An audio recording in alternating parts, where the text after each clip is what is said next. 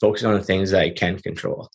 And at the end of the day, I couldn't control the crash. I couldn't control the semi going through intersection. I couldn't control um, who survived and who didn't. Like some of my best buds and teammates and family members passed away that were right beside me or behind me. And that doesn't make sense. And I can't control why I'm here, why others aren't. All I can really control are my actions, my beliefs, how I want to proceed forward, and how I want to honor those who are here.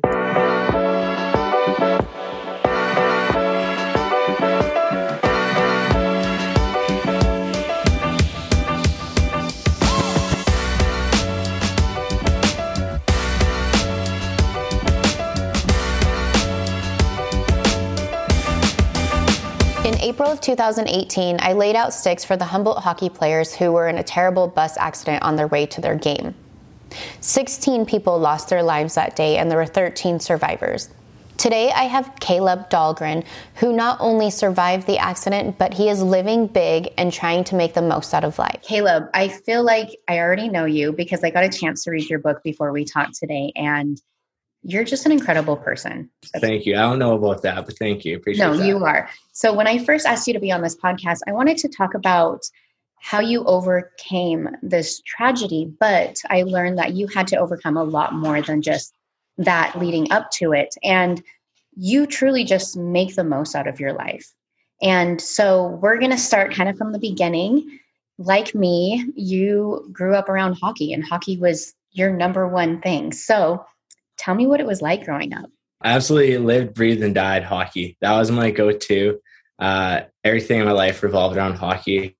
I was fortunate enough to have parents who were super supportive of it and friends who were always by my side, rooting me on. So I'd say at the end of the day, I was very grateful for that opportunity to even play the game and be a part of the teams and create families. So uh, as a kid, I was a diehard hockey fan. We go to Moose Jaw Warrior games, which is like a CHL team in Canada and uh, absolutely fell in love with it. That's awesome.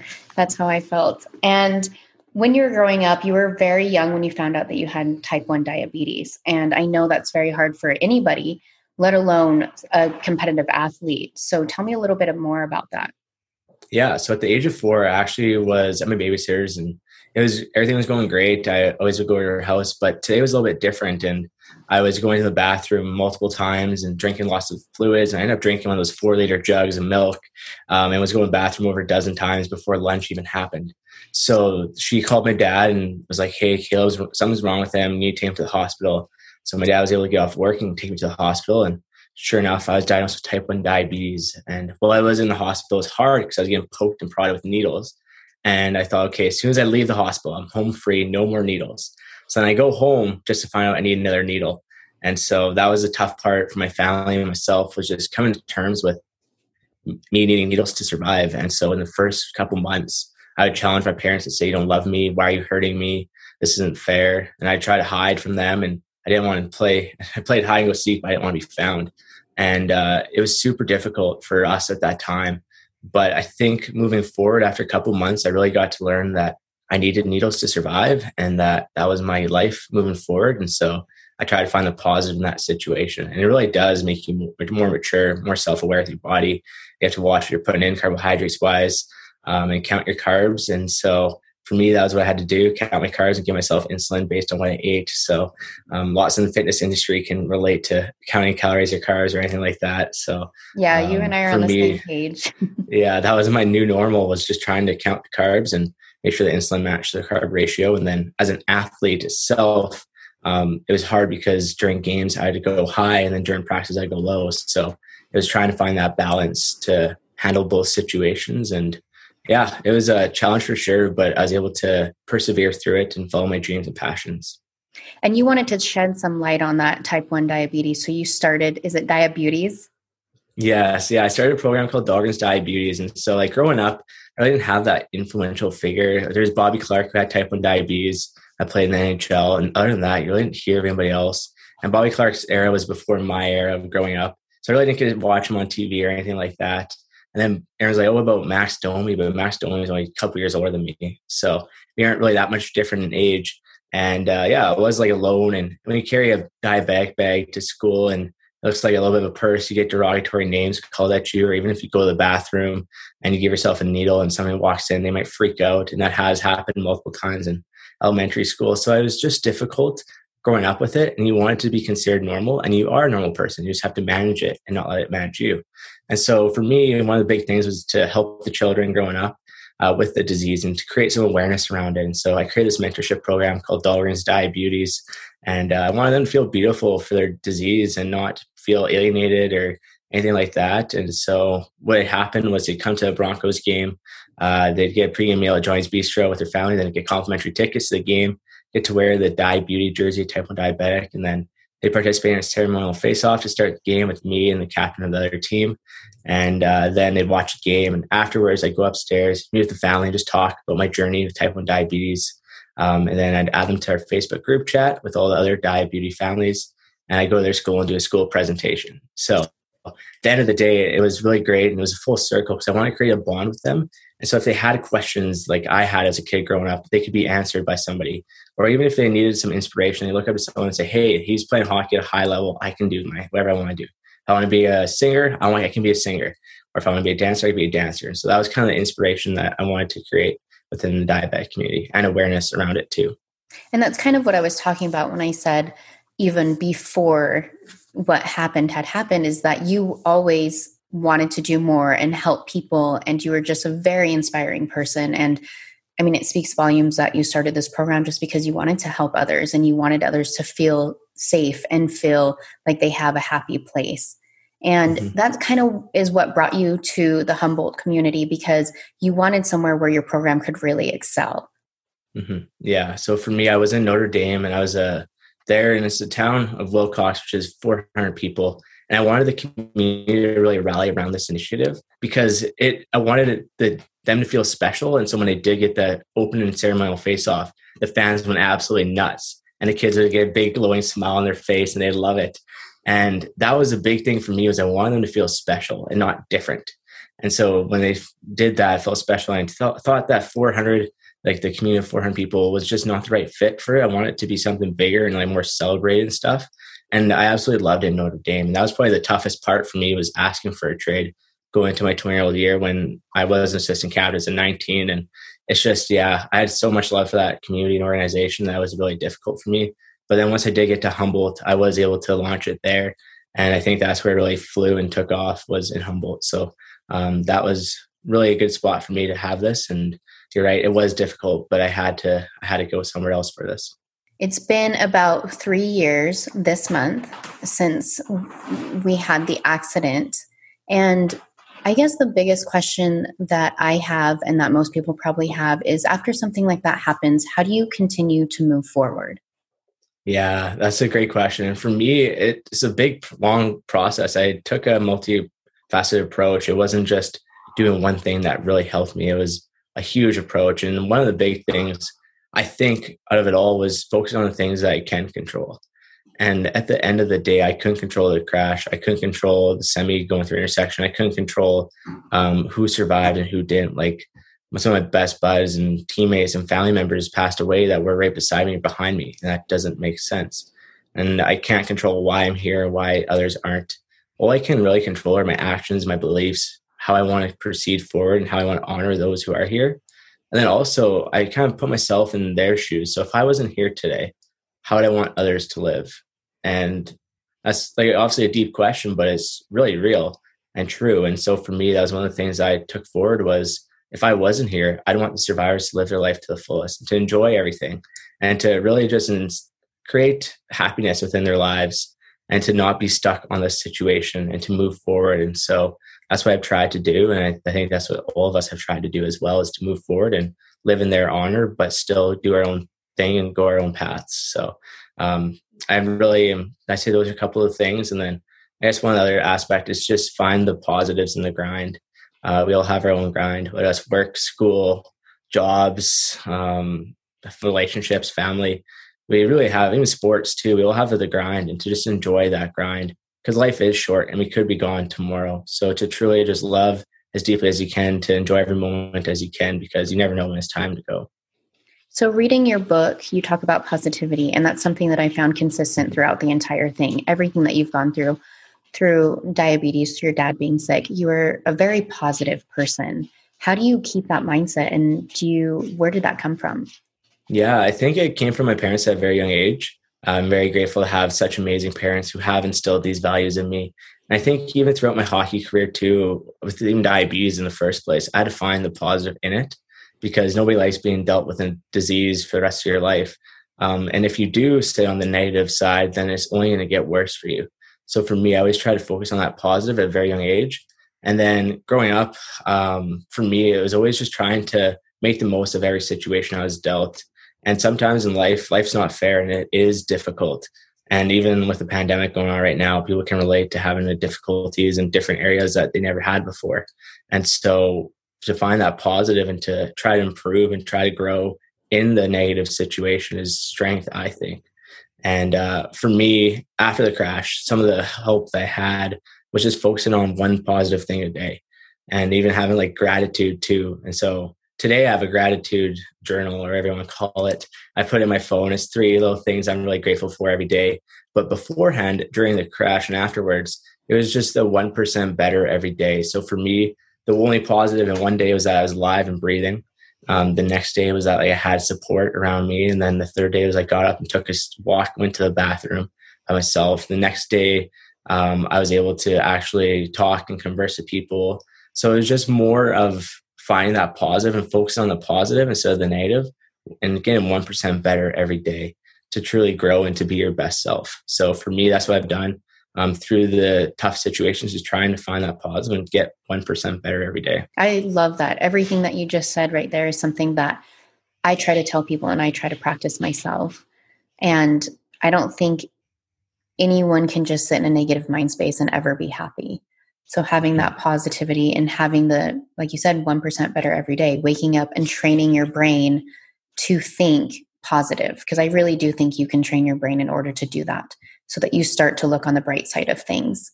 And mm-hmm. you always talk about in your book to live big, which I think you got yeah. from your dad. So talk a little bit about that. Yeah. So growing up, uh, I always had like big events or things like that where we try to make fun of every situation. Even going to tournaments, my dad bring a stereo, a smoke machine, strobe lights, and we do it big for the tournament and just get the guys going. And even in Saskatoon here, we had an exhibition game. We got it all going. And the rink secure, uh, the rink dude, uh, the owner of the arena, came out was like, "Hey, is there a fire going on? Like, what's going on?" And our room literally looked like there's fire. There's strobe light going on, so it was like it looked like there's sparks, and uh, there's smoke coming out. Music was blaring, so it literally looked like there was a fire but it was just so fun. And I think I got it from my mom and dad, especially, and just to really enjoy life to the fullest because I found at a young age when I lost my teammate and I lost my personal trainer just how fast life can really switch. And that it's not really anybody's time per se, but it's just, it can switch and literally just turn change an instant. And so that was kind of one of the big things was to really live life to the fullest because you never do know when your time is gone. And so I did that before the accident. I tried to always live big and make the most of every situation and to even just have fun in the small moments, make small moments fun. And then after the crash, there's even more of a reason to do so now for the 16 as well, who aren't here and to live in my live my life to the fullest for them too and also for myself. I do have to say something that I learned from your book because it's weird in the month of April, it was the 10 year anniversary since my dad had passed and he passed very sudden and it was unexpected. And I, you know, was even like, do I need to go to therapy? Because now I'm just scared that something's going to happen all the time. I'm scared that people are going to leave and get in a car accident, or I'm scared, you know, anything that anyone does. Like I would just be the worst mother because I would not let kids do anything ever. And I did learn in your book that you got on a bus shortly after to go to, I think, a Caps game, which yeah. shout out to Caps because that's my favorite team. And you got on the bus and people asked if you're okay and you 1000% which in your rightfully so you said no that was basically a freak accident something like that doesn't happen. And that kind of gave me perspective for myself being like hey you know what? He's right. This isn't something that happens all the time. Mm-hmm. yeah. And that was one of the big things for me. It was in the healing journey was that process because it was a freak accident and it was a once in a lifetime kind of thing. And and if it does happen, it does happen again. But hopefully it doesn't. I hope goodness it never does happen again. But at the end of the day, I can't live life in fear because for me, I've been through lots of stuff and life is supposed to be fun and you're supposed to make the most of it. And if you don't really enjoy life to the fullest, or if you are living in fear, then you're not really embracing life to the fullest. And you're not really making the most of your time while you are here. And so for me, that was one of the big things was that it wasn't that bus, it wasn't that situation. Um, it was just another bus, like I've been on many other times in my hockey career, and that I find comfort in a home in. So, as you're recovering and you're going through your rehab, what do you think your number one motivator was? Ooh, I'd say my number one motivator was going back to Humboldt and doing it for the 16 who weren't here. And especially even like in first couple days in hospital, I really, really wanted to go back to Humboldt. And I really wanted to help that community heal because I knew how big of an impact it would have on them. Um, and so I really wanted to go back there. And that was probably one of my biggest motivations was just trying to get healthy enough to be back in Humboldt. Um, and then also to honor those who aren't here and to really just, like I said, enjoy the grind, but to just have fun with life and to heal to the best capacity I can and to hopefully one day play hockey for them. Ultimately, that didn't happen, but I think just to honestly be happy and live my life to the fullest and have those fun moments and to really make the most of everything that we have in life and to be grateful for all the support um, and even grateful for the time that I had with those people.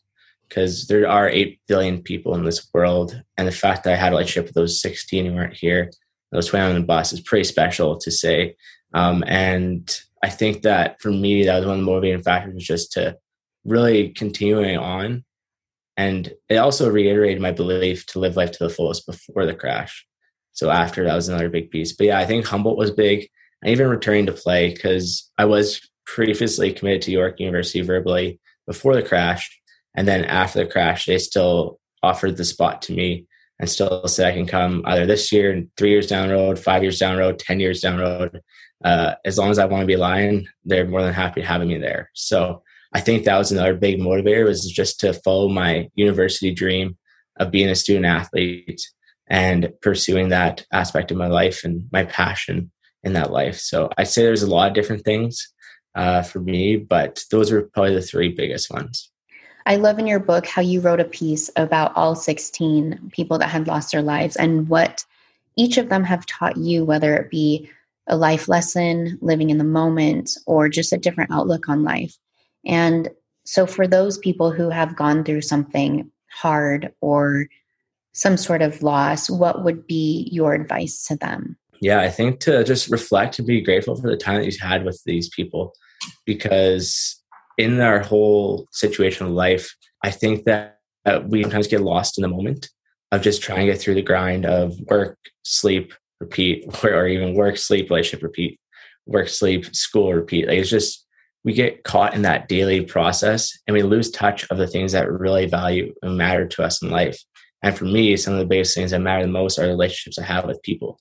And so I do think that we need to remember to always treat others how we want to be treated and to always make sure we say I love you to everyone that we love in our life because you might not see them next time you do and you want to make sure that they know how you feel about them. And so for me, that was one of the big things. Um, and then also just to have gratitude for the time that was spent and to enjoy the memories and celebrate their life because um, you're fortunate enough to have that relationship with them. And so every year on the three year anniversary, I celebrate the lives, the ones who aren't here. Um, I really try to make the most of it and have fun with it and remember them for who they were as people and the type of things that they left on me. So when I did write chapter 16, it was the most difficult chapter by far. Um, that one and then right after the crash was hard. But that one in itself was pretty difficult. And it was just because I remembered all of them and I took away so many lessons from them.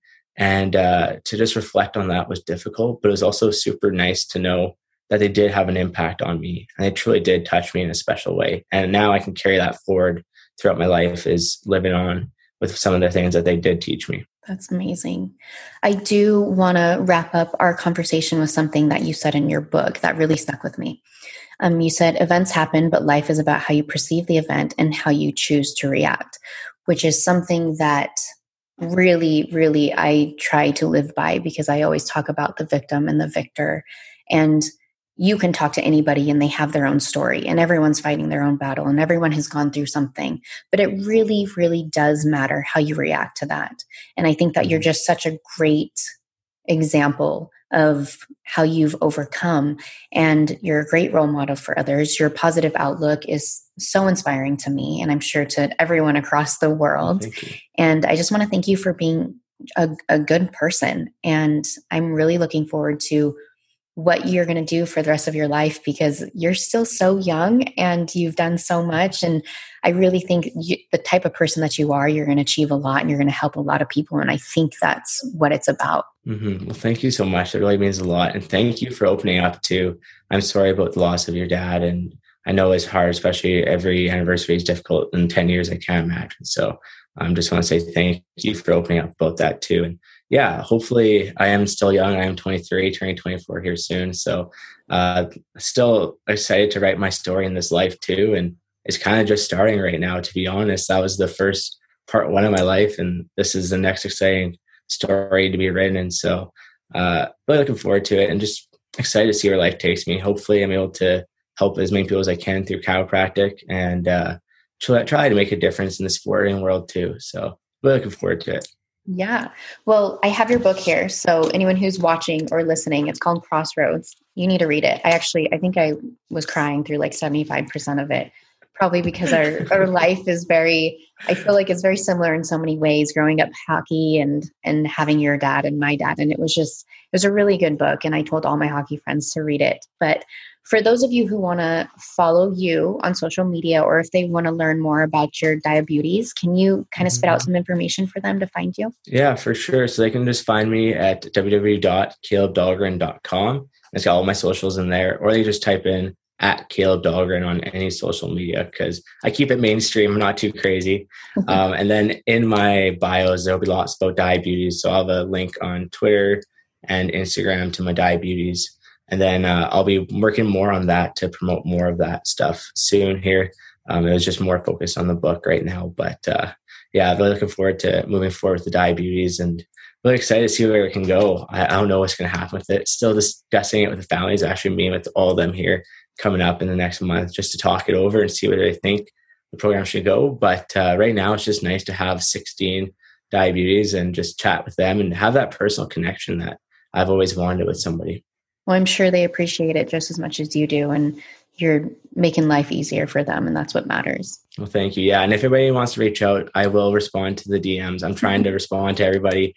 Uh, but yeah, I just, I think that having that personal connection right now, especially when we're so in a virtual world and we can't really be one on one with people, it's nice to just have that conversation or talk to people about certain things. So I will be responding to all the messages as well. Great, Caleb. Well, thank you so much again for taking the time to talk to me. And I'm sure everyone enjoyed this interview. Thanks for listening to today's interview. Make sure to check back next Tuesday for a new episode.